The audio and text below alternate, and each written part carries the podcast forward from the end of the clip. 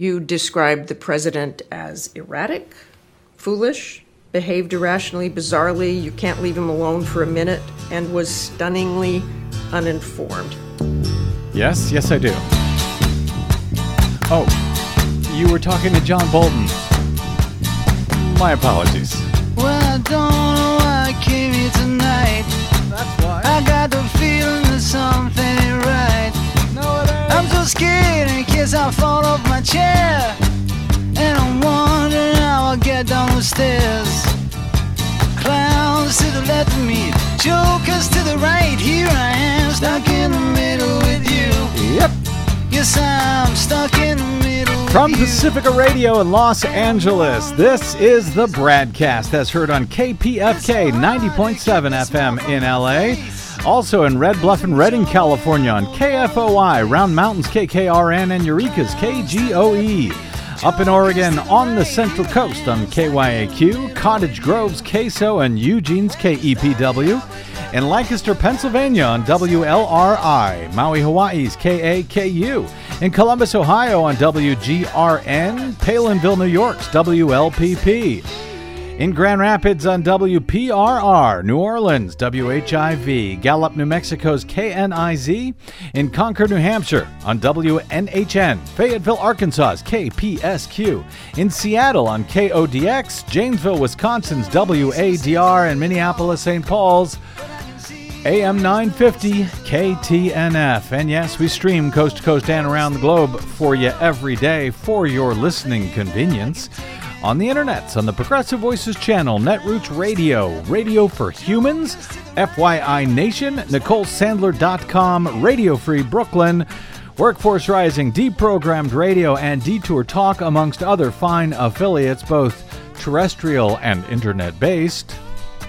Five days a week. I'm Brad Friedman, your friendly investigative blogger, journalist, troublemaker, muckraker, and all around swell fellow, says me from BradBlog.com. Thank you very much for joining us today on yet another day where the incoming news is like a shotgun blast to the face. Ouch. That's terrible. Well, that may sound dramatic, Desi Doyen, or graphic, or even in poor taste. However, I am just quoting the President of the United States Yes, I know. and his uh, Twitter feed today following another ruling that he did not like at the U.S. Supreme Court. So I'm sure it's just fine for me to use that kind of language. In fact, the Supreme Court ruled Thursday that the Trump administration cannot carry out its plan to shut down the Deferred Action for Childhood Arrivals, or DACA program, which has allowed nearly 800,000 young people known as Dreamers to avoid deportation and remain in the U.S. The so called Dreamers are those who came here as children through no fault of their own, uh, along with their immigrant parents. It was the second surprise ruling from the Republicans' stolen U.S. Supreme Court within the week, following a 6 to 3 ruling written by Trump appointee Justice Neil Gorsuch, finding that the 1964 Civil Rights Act bans job discrimination against the LGBTQ community.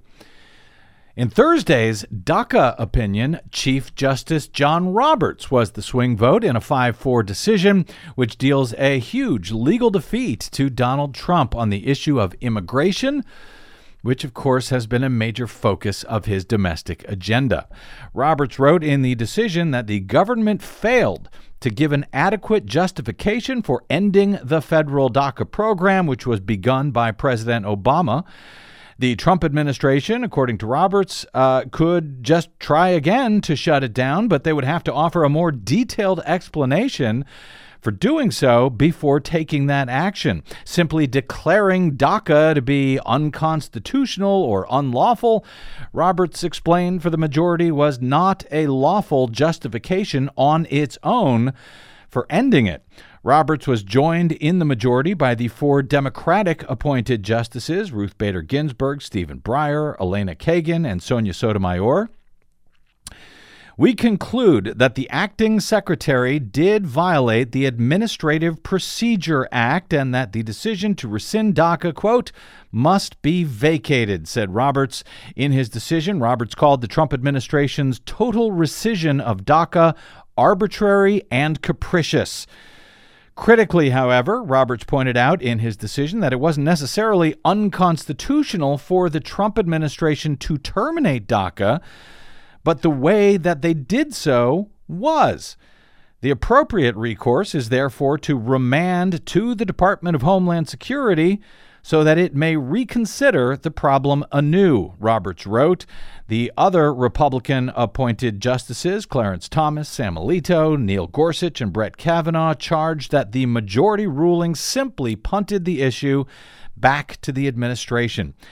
In response to the DACA decision on Thursday and the LGBTQ decision on Monday, both made possible by Republican appointees to the court, the President of the United States tweeted, quote, these horrible and politically charged decisions coming out of the Supreme Court are shotgun blasts into the face of people that are proud to call themselves Republicans or conservatives. We need more justices, or we will lose our Second Amendment and everything else. Vote Trump 2020. Of course, uh, neither of the two cases that failed to go Trump's way this week had anything to do with the Second Amendment. Joining us now is someone we have spoken to several times over the years as the Trump administration has tried to undermine U.S. immigration policy in varying ways. Sarah Pierce is an immigration attorney and policy analyst for the U.S. Immigration Policy Program at the Migration Policy Institute, a nonpartisan independent think tank dedicated to analysis of U.S. and global immigration. Sarah's research expertise includes U.S. legal immigration processes, the employment based immigration system, and unaccompanied child migrants. Welcome back to the broadcast, Sarah Pierce, and thank you for joining us on very short notice today. Thank you for having me. Uh, this would seem to be a uh, well, seem to be hugely good news for immigrant advocates, even if it remains only qualified. Uh, hugely good news. Uh, your reaction first to today's 5 4 Supreme Court ruling. Yeah, I think one of the reasons this is such good news is it's a surprise. No one expected uh, the Supreme Court to rule against the Trump administration and how it went about ending DACA. So we were all extremely surprised by this this decision and and, and happy because this is a very large group of young people we're talking about in the United States that contribute a lot to our country and society and economy. So it's it's good news all around. Was there uh, a presumption that Roberts, I guess Roberts was always seen as the swing vote in, in this particular case. Was there a presumption then that he was not going to go along with the uh, with the liberal appointees based on uh, his his previous uh, immigration related opinions? Yes, and and I mean in general, courts are very deferential to the presidential administration when mm. it hmm. comes to immigration decisions. So that history, combined with the fact that this is a conservative leaning court, led most of us to believe that they were going to rule in, in Trump's favor. So, as I understand the opinion, Roberts essentially is saying that the president any president, I guess, has the right to kill the DACA program if they choose, but due to the Administrative Procedures Act, there is a right way and a wrong way to do it. What is the right way, and how did Trump, the uh, Trump administration, do it the wrong way? So the the Administrative Procedures Act says that that administrations or, or agencies rather can they have a great amount of discretion, but they need to exercise that discretion in a reasonable manner. So this gives courts the the opportunity to judge whether or not what they did was reasonable. And the court in this instance found two things that were unreasonable about how the Trump administration ended this program. Mm-hmm. First, they said that the Trump administration failed to consider the, the reliance interests of the DACA recipients. These DACA recipients live their lives in reliance on the fact that they would continue to have this lawful presence, their lawful status in the United States, and be able to continue to work legally. They have bought houses, they've had babies, they've gotten married, they've signed up for educational programs, mm-hmm. licenses, etc., all in the reliance that they'd be able to stay here. And the Trump administration never seemed to consider their reliance interests when they decided to end the program. Hmm. The second issue is that you can actually separate DACA benefits from the decision not to execute enforcement against this population. And the Trump administration, when they were considering ending it, never did that. they found that DACA benefits were illegal, and as such, they ended both the benefits mm-hmm. and the the protection against enforcement. Where really they could have separated those two, and they never seemed to consider that or, or weigh that at all. And, and those were the two big problems that the court had with their decision. So, in other words, they have to sort of uh, look at what are the ramifications of changing this policy. If I'm if I'm understanding this correctly, they have to determine what are the ramifica- what the ramifications are, and do they have to show demonstrate a benefit? Uh, the reason why we are changing this is due to this uh, benefit that will happen if we change the policy?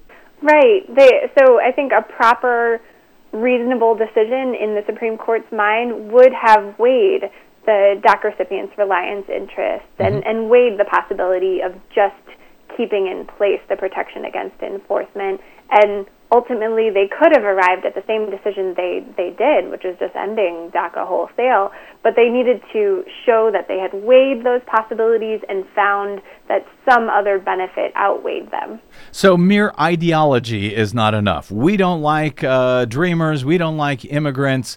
We're the president now, so we're going to end this. That, in and of itself, while that may be true, and I guess it could be true with any administration, that is not enough to change a policy, I guess, if I'm understanding it correctly.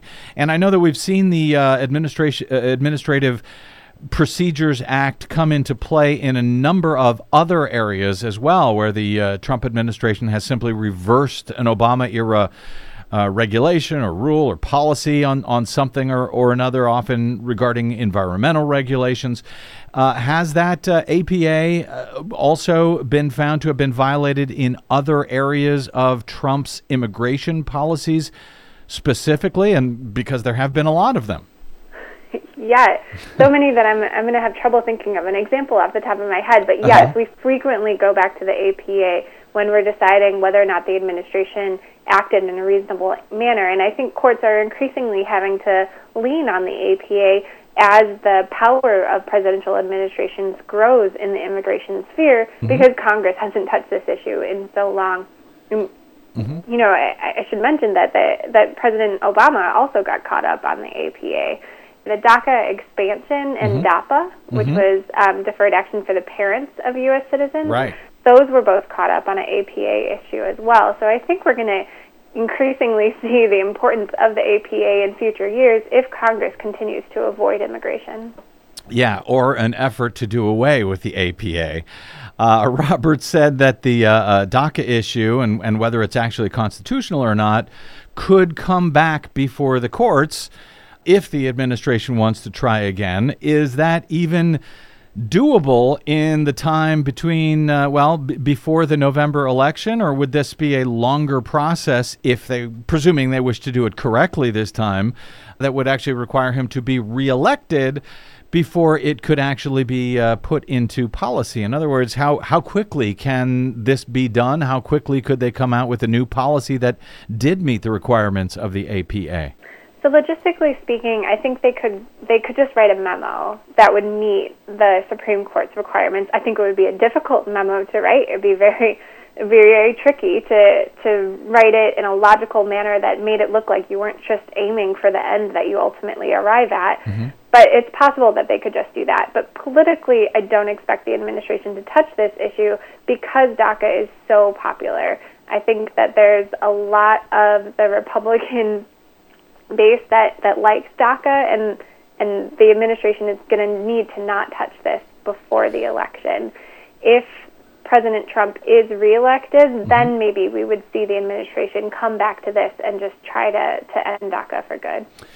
Well, uh, w- one member of the uh, Republican base with whom DACA was popular is, in fact, Donald Trump himself. Uh, as uh, Washington Post notes, Trump has been sort of all over the place in his comments, usually tweets regarding DACA and uh, those uh, that it protects. He once tweeted, "quote Does anybody really want to throw out good, educated, and accomplished young people who have jobs, some serving in the military? Really?" But then last fall, he tweeted Many of the people in DACA, no longer very young, are far from angels. Some are very tough, hardened criminals. Take your pick, Mr. President. Now, my understanding is that, in fact, if a, uh, a dreamer is, in fact, found to be a criminal, hardened or otherwise, they can be deported, right? DACA does not protect protect a, a, a, dreamer if they commit a crime. Am I correct about that? That's right. There's certain minor crimes, a small number of minor crimes that that may be okay, but for the most part, a series of crimes or any serious crimes would result in um, a, mm-hmm. them revoking DACA mm-hmm. benefits, and then you would be eligible for removal. And there are uh, the um, uh, proponents uh, of DACA argued also that there are some 20,000 dreamers currently working at, uh, in the uh, in the healthcare profession and that uh, deporting them suddenly in the middle of a global pandemic may not be such a good idea. Uh, do you have any idea what Donald Trump's actual opinion is about DACA since he you know used to pretend that he did not want to deport dreamers even claiming that if the Supreme Court found it to be unconstitutional he'd be more than happy to make a deal with Democrats to somehow protect them do we have any idea what his actual position is on uh, on DACA, Sarah Pierce? No, I think we've got we've always gotten a lot of mixed messages on this, not only from Donald Trump's statements, but from his actions as well. Mm-hmm. He, you know, sat on the decision to end DACA for a long time. He was finally forced by a lawsuit out of Texas to, to ultimately issue that decision in September of 2017, ending DACA. But then once this litigation got going, we always knew that this litigation wasn't about the power of the president to end DACA. We all know that he has the power to end it. It was about whether or not they did so properly. So they could have ended this discussion a long time ago by by just going through, you know, the highest procedures they could, notice and comment to end DACA back in January of 2018 when this litigation first started, mm-hmm. and they didn't do that. They've instead just sat on it and let the litigation go. So, you know, we have those mixed messages. There's also the fact that both the Senate and the House t- took time to seriously consider passing legislation on Dreamers or, or specifically also DACA recipients to hold these benefits in place. And the White House really torpedoed that both times by adding a bunch of demands that were just unsuitable for mm-hmm. Democrats mm-hmm. to take on. So, you know, we, we have them, you know, moving one step forward clearly with the interests of DACA recipients in mind and then taking two steps back. They're all over the place. Now, if Donald Trump is not uh, reelected in November, and uh, presuming Biden is elected instead, uh, would uh, presumably at that point the the program just continues on as is? Is that the way that works with with an executive order like that? And uh, I guess the other part of that question is, well, what should what happens to the dreamer uh, kids now? Is it safe for them? Can they can they breathe easy at well, at least for a few minutes here? Right. Yeah, I would definitely breathe easy until the election. If if President Trump is reelected, I do think that they'll, they will try to end DACA again, mm-hmm. um, but at least gives them a little bit of time to to ease up on the anxiety. If Joe Biden is elected, he won't have to do anything to keep the DACA program in place. It'll just stay in place, mm-hmm. um, assuming the president doesn't touch it again before leaving office.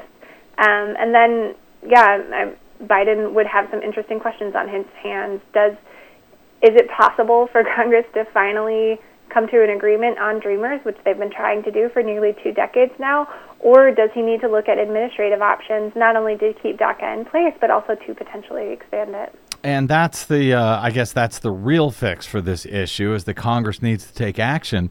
But after four years of the Trump administration, and after eight years uh, during which the Obama administration was not able to get Congress to act. Um, do you have any reason to believe, Sarah Pierce, that we are any closer to a permanent fix to the to the problem, either before uh, the Supreme Court decision on Thursday or, or now that it has been made?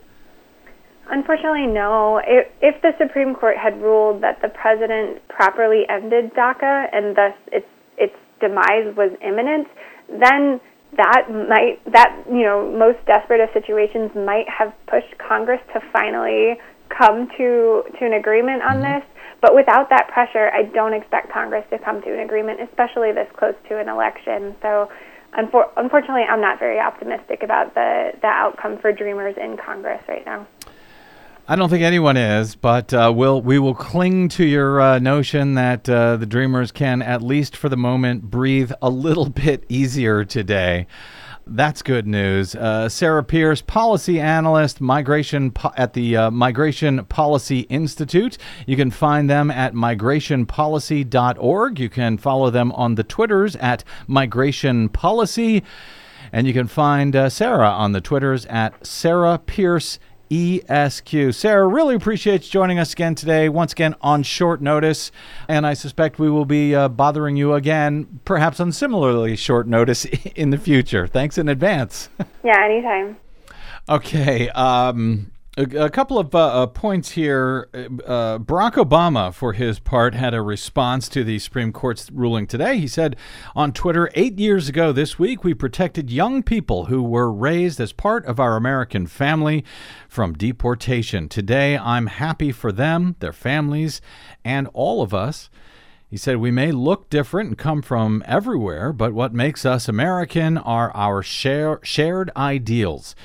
And now, to stand up for those ideals, we have to move forward and elect Joe Biden and a Democratic Congress that does its job, protects dreamers, and finally creates a system that's truly worthy of this nation of immigrants once and for all.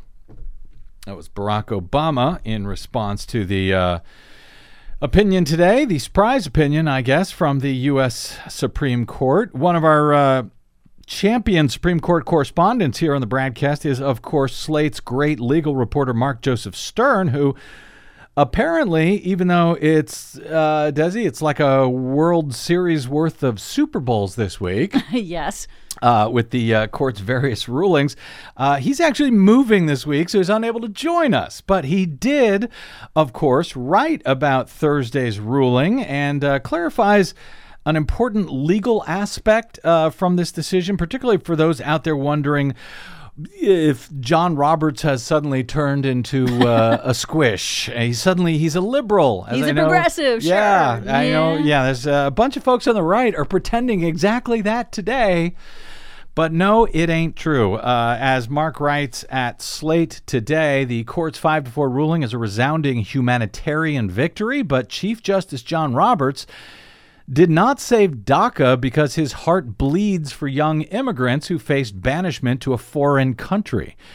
He saved DACA because the Trump administration bungled every step of its attempted repeal, hoping the courts would ignore its sloppy, dishonest corner cutting.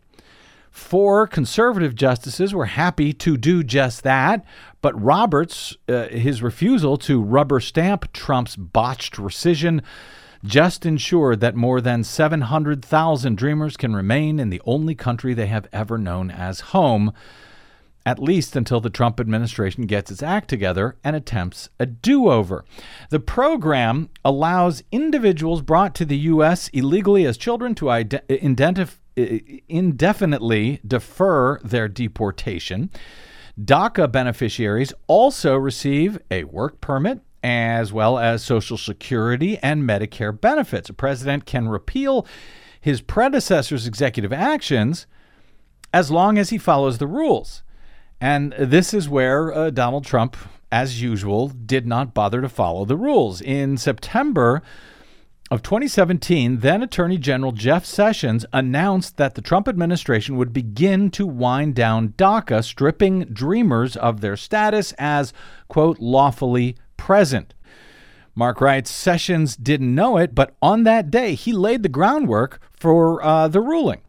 The Attorney General asked then acting Secretary of Homeland Security uh, Elaine Duke to rescind DACA because he claimed it is illegal. Duke then issued a brief uh, a brief justification for the DACA repeal. Her memo explained the reasons for this repeal was that the Fifth U.S. Circuit Court of Appeals had found that a similar but more expansive program that would be DAPA that you heard uh, Sarah Pierce refer to there, uh, that that was unlawful. DAPA would have protected the undocumented parents of citizens and lawful permanent residents.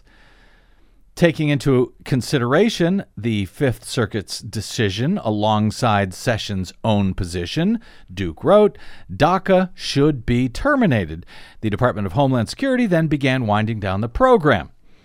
Well, according to Sessions, DACA is illegal because it, quote, has the same legal defects that the court recognized as to DAPA. But Stern notes the Fifth Circuit Court found that only half of DAPA actually crossed the legal line. It's extension of government benefits. The court did not say that the other half of DAPA, deferred deportation or forbearance, was illegal. But Duke treated both halves as an inseparable whole, never even considering the possibility of ending government benefits for Dreamers while continuing to defer their deportation, which was not a problem when the Fifth Circuit took a look at DAPA. Uh, Roberts wrote, removing benefits eligibility while continuing forbearance remained squarely within Duke's discretion. So she had no obligation, uh, she had an obligation to explain why she rejected that as an option. In failing to do so, Duke acted in a, quote, arbitrary and capricious manner in violation of the Administrative Procedures Act. Does that make sense? So she did, so they, the, the only reason they did this, essentially, the only reason they gave is that, well, the court found the other program, the other similar program, to be unlawful and therefore this must be unlawful too. But in fact, the court did not find the other program unlawful. Right. It only found half, Half. of it unlawful. So, yeah, so without explaining why they were doing it by just being sloppy in their work, they they failed to get done what they wanted to get done. Uh, As you, but, uh, this administration is sloppy in everything it does. Yes. that is what it is known for. That's what it's famous for. Yay! Stern notes, uh, however, that it gets worse. Duke, the Chief Justice noted, never asked if there was legitimate reliance on DACA. Sarah Pierce referred to this as well. So, uh, this is uh, what is reliance specifically? Well, when an executive agency changes course by changing the rules, it must ask how its new rule is going to affect those who relied on the old one. And here, the reliance interests. Mark says, are powerful. DACA allowed more than 700,000 people to live and work legally in the U.S. As Roberts noted, the program's recipients have, quote, enrolled in degree programs, embarked on careers, started businesses, purchased homes, even married and had children, and that abruptly revoking Dreamers' work permits could, quote, result in the loss of $215 billion in economic activity in the U.S. and an associated 60 billion in federal tax revenue over the next 10 years. Now, in light of those consequences, Duke could have, quote, considered more accommodating termination dates for recipients who were caught in the middle of this ti of, of time bounded commitments to allow them, for example, to graduate from their course of study first or to complete their military service. Yes, a lot of these people are members of the military, and they would be yanked out of the military and sent away to another country where they've never lived. They don't even know the language. I would think banks would be upset about people defaulting on mortgages because they've been deported. Oh, they got to go. Or even finish, by the way, a medical treatment regimen, uh, the uh, Chief Justice noted. So none of that, none of that reliance on the old program was taken into consideration here. Duke did none of it. She simply ignored the weighty costs to real people and to the nation at large. And by doing so, Roberts held she acted arbitrarily and capricious. Robert's opinion, he notes, is strikingly similar to his decision last year. You remember at the uh, end of the session uh, last year in June when Roberts was the one who wrote the opinion that blocked the census citizenship question. Ah, yes. And in that case and in this one, Mark says Trump, uh, uh, the Trump administration cut corners in a mad dash to enact the new policy. In each case, it, prov- it provided dubious, flimsy, and outright dishonest reasons for its actions. In each case, it hoped the Supreme Court's conservatives would disregard its ineptitude and mendacity and serve as a rubber stamp. And in each case, Roberts refused to play along. The Chief Justice is not a closet liberal, says Mark, but he is a stickler for the rules and he's not willing to let Trump bend those rules at a minimum without a more plausible pretext. And that's exactly what he did with the uh, uh, th- these uh, census, census, uh, yes. decision. He basically said, "What you've told us is a pretext. You went, you made the decision, and then you went back and made stuff up to justify it. You can't do that." And they did the same thing here as well. Um, they they went back after they had already made this decision, after they had already announced the policy. Some months later, they went back and came up with all new reasons why they made the decision. Uh, you can't do that. He notes that Thursday's decision is narrow. It allows the Trump administration to attempt a do over to start from the beginning and repeal DACA legally. Right wingers, of course, are freaking out today. Uh, uh, Trump describes it as a shotgun blast to the face. The court, uh, the, the the other four right wingers on the court, believe that uh, it's a, just a wild overreach what uh, what Roberts did, but it isn't. Stern argues it is it is a careful, circumscribed ruling that gives Trump still the power to end DACA if his administration can figure out how to do it legally.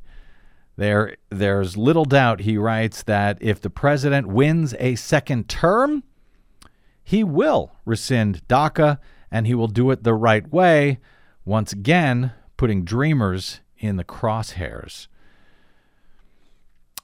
But for today, at least, they can breathe a little bit easier anyway, and uh, the rest of us can help them by fighting like hell for a legitimate election this November. Back to that fight, sort of, right after this. I'm Brad Friedman. You are listening to the Bradcast.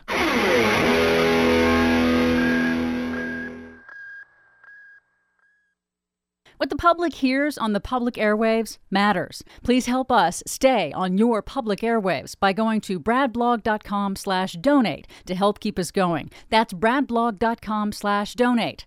And thanks. Dream, dream, dream, dream, dream. Yeah. Dream, Welcome back. It's the Bradcast.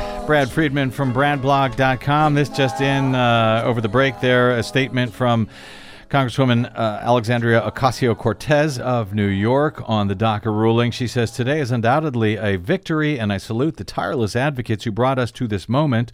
Dreamers have been given at least a temporary reprieve from the fear of deportation and the loss of their livelihoods, but the Supreme Court's decision did not provide Dreamers with the full measure of security they deserve. Dreamers should never be ripped from their communities and from the only country they've ever known. This is not a partisan issue, she writes. Americans across party lines agree that dreamers should be allowed to live and work in this country. The Trump administration must stop acting as a roadblock and allow the Senate and the House to pass legislation that will protect dreamers permanently. And uh, Sarah Pierce also re- referenced that that they keep coming up with deals and then the Trump administration throws poison pills in there in order to uh, block them. Just kill the whole thing. Dreamers uh, and our immigrant communities have been on the front line during the pandemic, writes AOC, yet they continue to be treated with unprecedented hostility by the Trump administration. Uh, and that's uh, quite literal. As I mentioned, uh, some 20,000 dreamers now work in the healthcare industry as doctors and nurses and medical technicians and so forth. Why would you even consider ripping them out of those communities in the middle of a global pandemic? You would have to be an idiot to do that. Oh, yeah. Uh, anyway, uh, AOC concludes here um, immigrants are our colleagues, neighbors, and friends. Their home is here. Well, given how many mulligans that the Supreme Court uh, is making clear that Trump is going to need to do to actually pull off so much of his botched agenda, it's clear that he's uh, really, really going to need a second term to do it. given that he was impeached, uh, what he was impeached for last year, secretly attempting to extort Ukraine's president to announce phony dirt on Joe Biden before he would agree to hand over hundreds of millions in uh, congressionally allocated foreign aid. Well, it has been clear for a very long time that Donald Trump, at this point, will do anything, anything, whether it is lawful or not, to win that second term by hook or by crook. As it turns out, it's mostly by crook.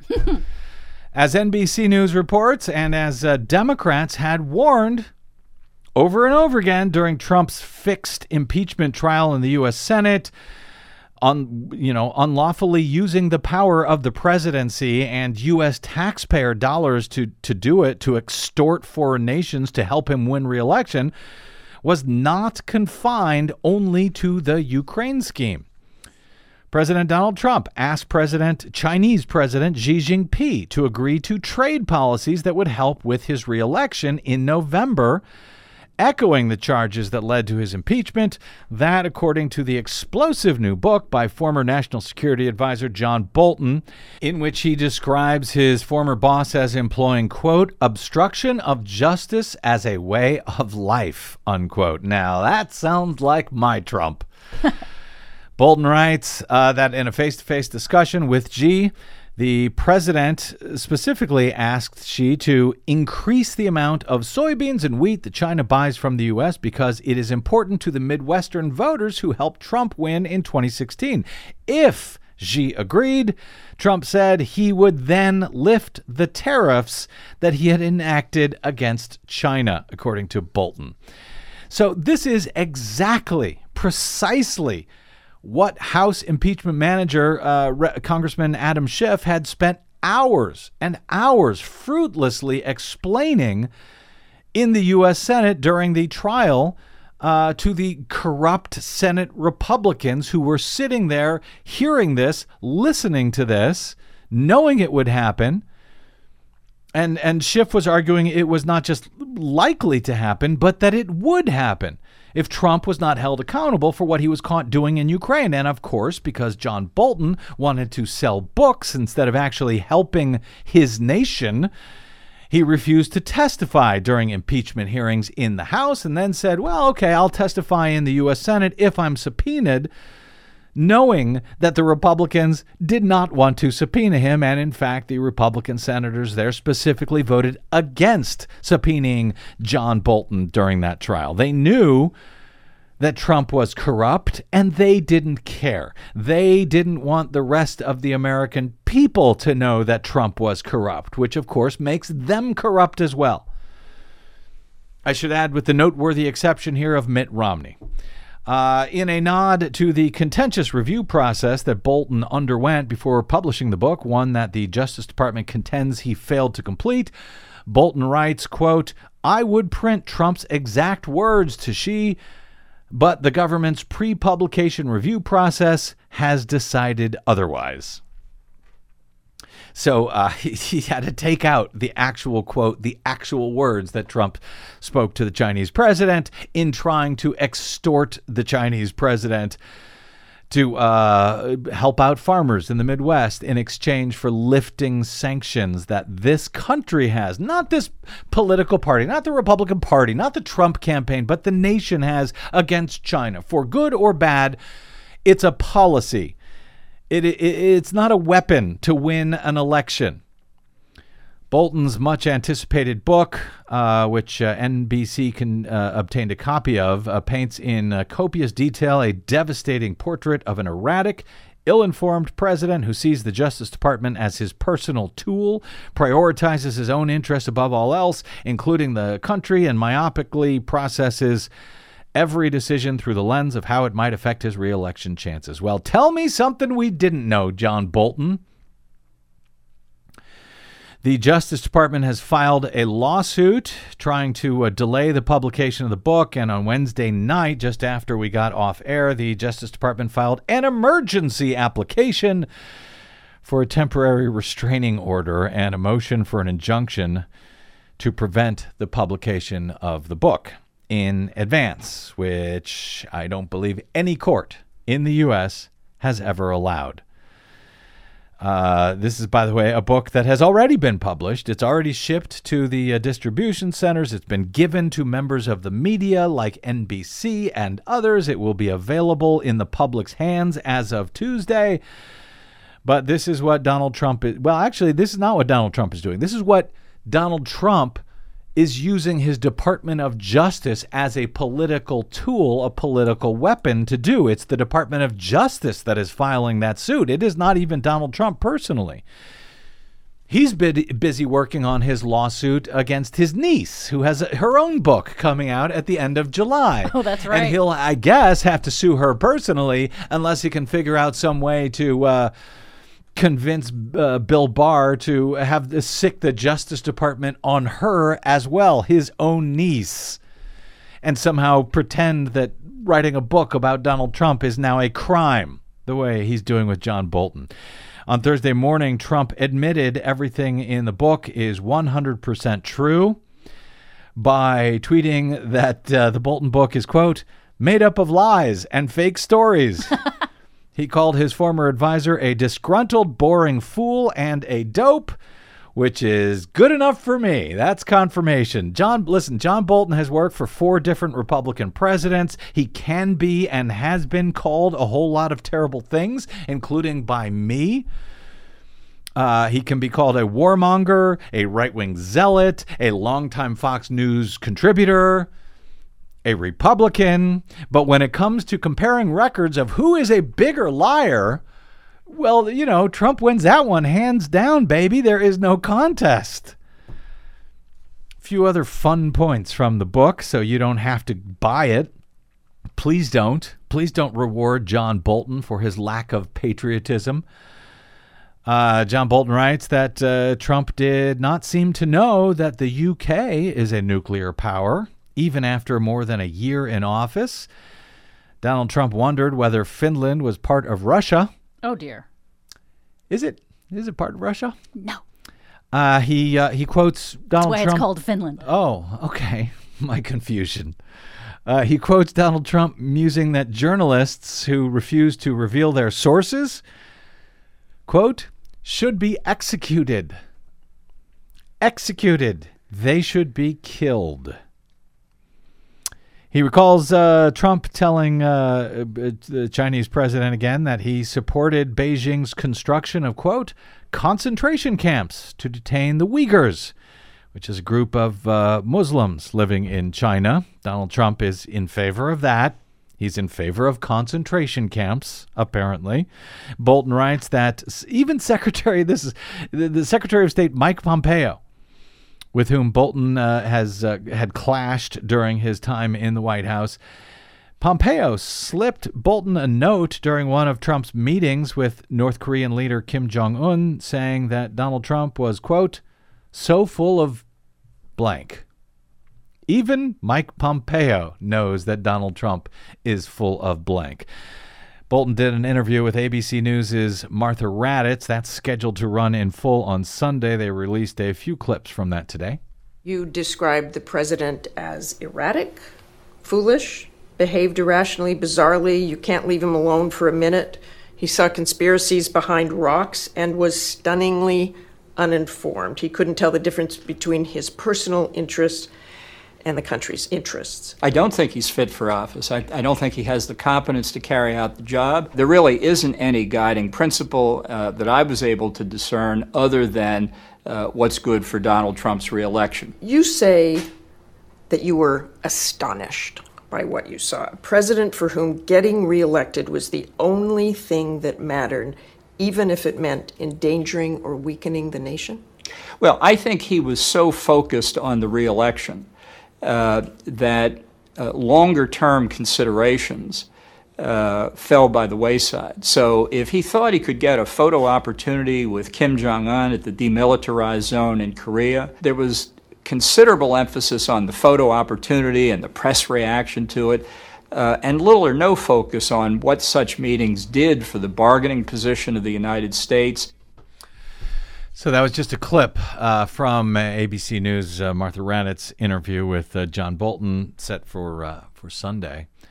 Uh, and and the thing about this is everything that Bolton is coming out with is a infuriating because it would have been very useful to hear when the president was actually on trial and he actually could have been removed from office if he was so inept and dangerous as John Bolton suggests. Um, so it's A, infuriating, and B, completely believable from top to bottom. Oh, indeed it is. Nothing nothing about it sounds out of line. It sounds completely in line with everything we already know about this guy. Absolutely. And, and you know, one thing specifically about the Trump administration, the Department of Justice trying to stop publication because they say it's got classified information. Several intelligence security, national security people that I follow on Twitter Mm-hmm. have all said, "Look, you cannot uh, you cannot use this kind of prior restraint for Trump Right. to he first has to admit that Bolton is telling the truth if he wishes to pursue this as classified information. There's no such thing as they say as a classified lie. So- so, so it can be one or the Right. other. He cannot both be fake and lying and also be classified. So if he's making up all of these quotes, there's nothing for him to uh, stop because that wouldn't be classified. Exactly. Yeah, well, you know, logic, reason, common sense, these have never been strong suits for Donald Trump. So why start now? Well, it's funny that it's, they're bringing the DOJ into making these uh, these contradictory arguments. Funny or pathetic and scary and horrible and awful, and just another reason why this uh, clown needs to be removed from office before he damages this country even more than he already has, if that is possible. And yes, clearly that is possible. And Republicans too for being complicit in all of this. Once Bolton uh, writes uh, when John Kelly, uh, who was uh, then the uh, chief of staff at the White House when he was uh, deciding whether to resign or not, which he eventually did, um, John Kelly said, What if we have a real crisis like 9 11 with the way he makes decisions? He was talking about, you know, if I'm not here, what will happen then? Well, I guess we have seen now how that worked out. We do have a real crisis, one that Donald Trump did not create, a real one, one that has so far killed more than 120,000 Americans, dwarfing dwarfing the 9/11 attacks, although we're sure not acting like that's the case. And Donald Trump is not doing a damn thing other than trying to figure out how to get reelected no matter how many people have to die for him to do so. So, yes, he's holding a campaign rally with thousands of supporters set to create a super spreader event on Saturday in Tulsa, Oklahoma, which is seeing a record rate of infections itself in Tulsa and in the state of Oklahoma and it's uh, the public health director in uh, in Tulsa is essentially begging the president to call off the event, but the president does not care because all he cares about is reelection. On a broadcast earlier in the week, I had suggested that what Trump has been doing, along with these Republican governors across the country who have, you know, been playing along and opening up their states for business, even though they know it will kill people. And uh, they are seeing, you know, predictably, the virus is spreading like wildfire in these places, leading to record increases in cases and in hospitalizations. I s- suggested that that is akin to mass murder. Well, apparently, I am not the only way, uh, the only one who feels that way, who feels similarly. In an interview posted by Now This News, Dr. Jonathan Reiner, a cardiologist for, get this, for former Vice President Dick Cheney. While he doesn't call it mass murder, he comes pretty close. And he sounds a hell of a lot like John Bolton, and that reference to anything for a photo op uh, in his criticism of Trump's insistence on holding a rally in Tulsa during a pandemic. What he's doing in Tulsa is criminal endangerment. He's intentionally exposing people to uh, the risk of acquiring a deadly virus just for a photo op. The president needs a lot of people. He wants the photo op, and he's and he doesn't really care what happens to the people who attend his rally. I'm begging the people in Tulsa, don't go to this. Watch it on television. Watch the president on television. You'll be safe at home. Do not go. Do not go. The Wow. warning from Dick Cheney's uh, heart surgeon. I guess Dick Cheney has a heart because that's his doctor, uh, warning people that it would be criminal endangerment to hold this rally on Saturday. Well, why would that stop Donald Trump? Quick break, and we are back with more. Uh, speaking of criminal endangerment, uh, Desi Doyen in the Green News Report. no, this uh, report about PG&E uh, is really incredible. That's right after this. I'm Brad Friedman. You are listening to the BradCast.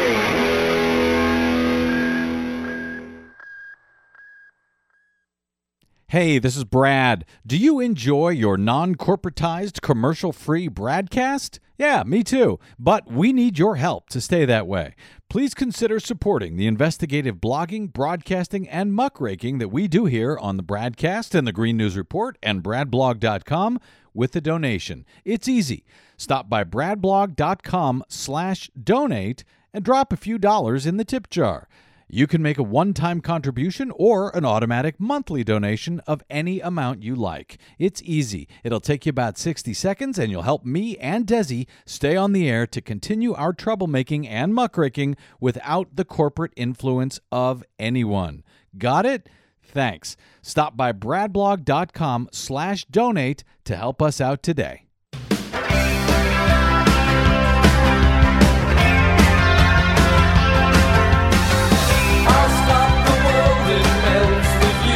Well, out here in California, apparently, criminal endangerment is perfectly legal. You can uh, kill anyone you like as long as you're a corporation, as we discuss in our latest Green News Report. A major wildfire continues to burn just north of the valley. So far, it has scorched more than 89,000 acres. 2020 wildfire season lights up with an ominous start. All 85 felony counts were read at length, including the names of those killed because of the campfire. California utility PG&E pleads guilty to manslaughter. We can hit 90% renewable electricity by 2035 and save money. Plus, this is a once in a generation opportunity. New Jersey governor vows to make state the nation's offshore wind industry hub. All of those stories and more straight ahead from BradBlog.com. I'm Brad Friedman. And I'm Desi Doyen. Stand by for six minutes of independent green news, politics, analysis, and snarky comment. As we restart from the pandemic, I do not want to see our state simply get back to where we were before COVID 19. I hear you, Governor. I've been to New Jersey. This is your Green News Report.